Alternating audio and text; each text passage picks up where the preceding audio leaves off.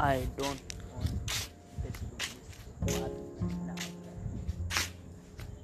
You have a chance right now. Take care of him. Complete his dream. He is working so damn hard for you.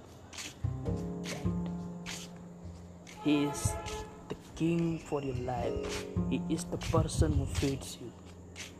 You are nothing without him. You don't know the world, how world will behave with you when you don't have that. You completely unknown with this fact. I am saying you I felt that and I assure you that one day when time lapses from your hand you'll just get the regret. Nothing else you can do. I felt that i am regretted so i don't want you to be also that. So please focus on your work work on your dream work on your study.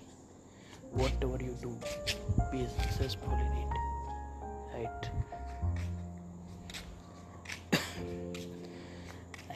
I, don't know I'm saying this with what I feel literally nothing more than it. I hope you guys can understand. I hope you guys can realize my fear.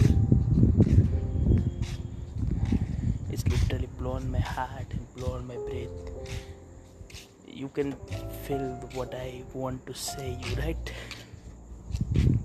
So I just hope that whatever whoever the person listen this podcast. Never ever cheat or harass or make sad their parents right? They are the blessing you get. They are the reason behind your smile. I just want to say you that you are angry on him but only till your stomach is full. When your stomach will be em- empty. You forget all your dreams all your loved ones. You just remain food and that food will be given by your parents. You cannot achieve it without them. So guys i end this podcast here. I can't say more